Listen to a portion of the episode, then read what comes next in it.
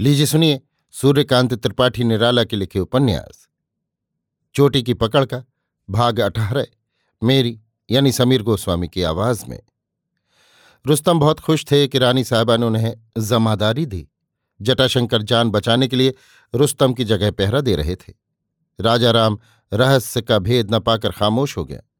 दूसरे पहरेदारों ने सुना और रुस्तम के तरफदार हो गए।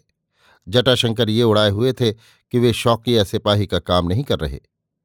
जल्द रुस्तम पर आफत आती है और ऐसी की संभाली न संभलेगी। तीनों पहरों के सिपाही जो मौके पर नहीं थे तरह तरह की दीवार उठाते और ढहाते रहे। सुबह का वक्त, रुस्तम कुर्सी पर बैठे थे। मुन्ना आई। राजा राम के सामने कहा, रानी जी की सलामी दो। रुस्तम झेंपा। बोला, रानी जी यहाँ कहाँ हैं? राजा राम तन कर देखने लगा। तंबू के उसी सिपाही को पुकार कर कहा, देख लो जमादार का हाल। माल खाने से जमादार जटाशंकर भी तदगतेन मनसा देखने लगे। मुन्ना ने कहा, सलामी नहीं देते तो जमादारी से बर्खास्त किए जाओगे। रुस्तम घबराया, उठकर झेप कर सलामी दी। देखकर मुन्ना ने कहा, एक दिन में तुम्हारी चर्बी बढ़ गई। जमादारी के लिए तुमने कहा था, जमादारी तुमको दी गई, लेकिन तनख्वाह तुम्हारी वही रहेगी। राजा राम और तंबू वाला सिपाही हंसा।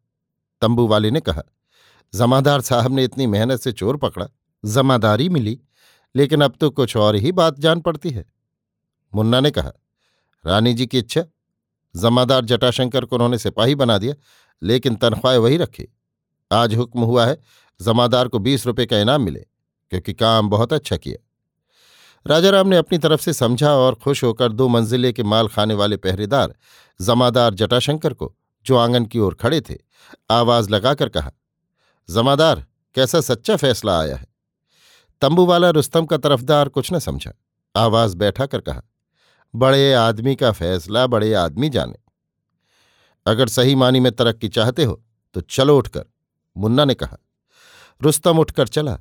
जीने पर मुन्ना ने कहा, अगर खजाने में उसी वक्त चोरी हो गई हो तो छांट दिए जाओगे या बचोगे? रुस्तम उछलकर सहम गया, है? रानी के हथकंडे हैं, कुछ समझता भी है? जैसा जैसा कहा जाए कर। कहकर मुन्ना ने पाँच रुपए का एक नोट निकाल कर दिया। शर्मा कर रुस्तम ने ले लिया। कहा, बस? मुन्ना ने कहा, काम तुम्हारा चार आने का भी नहीं। जब काम पसंद आएगा तब। ये तुम्बा फेरी किस लिए हो रही है? ये न तुम जानते हो न हम।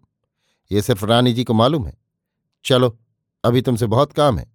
अपनी वर्दी पहनो। अब तुम फिर सिपाही की सिपाही। जमादार जटाशंकर ने वर्दी उतार दी। रुस्तम ने खीस निपोड़कर पहनते हुए कहा, जमादार, जो कुछ भी आपने किया आप समझे। जमादारी में आपसे हमने सलाह मिली, इसका ख्याल न करें, मुआफ कर दें। जमादार खुश हो गए, कहा, ये राजा रानी का खेल है, कभी घोड़े पर चढ़ना पड़ता है, कभी गधे पर। मुन्ना ने कहा, चलो, कुछ आगे बढ़कर तीस रुपए दिए।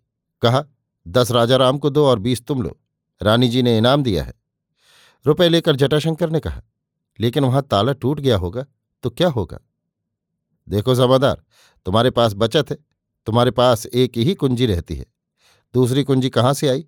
खजानची से पूछोगे तो नौकरी जाएगी। खजानची भी क्या जाने? वो खजाने का ताला तोड़वाएगा।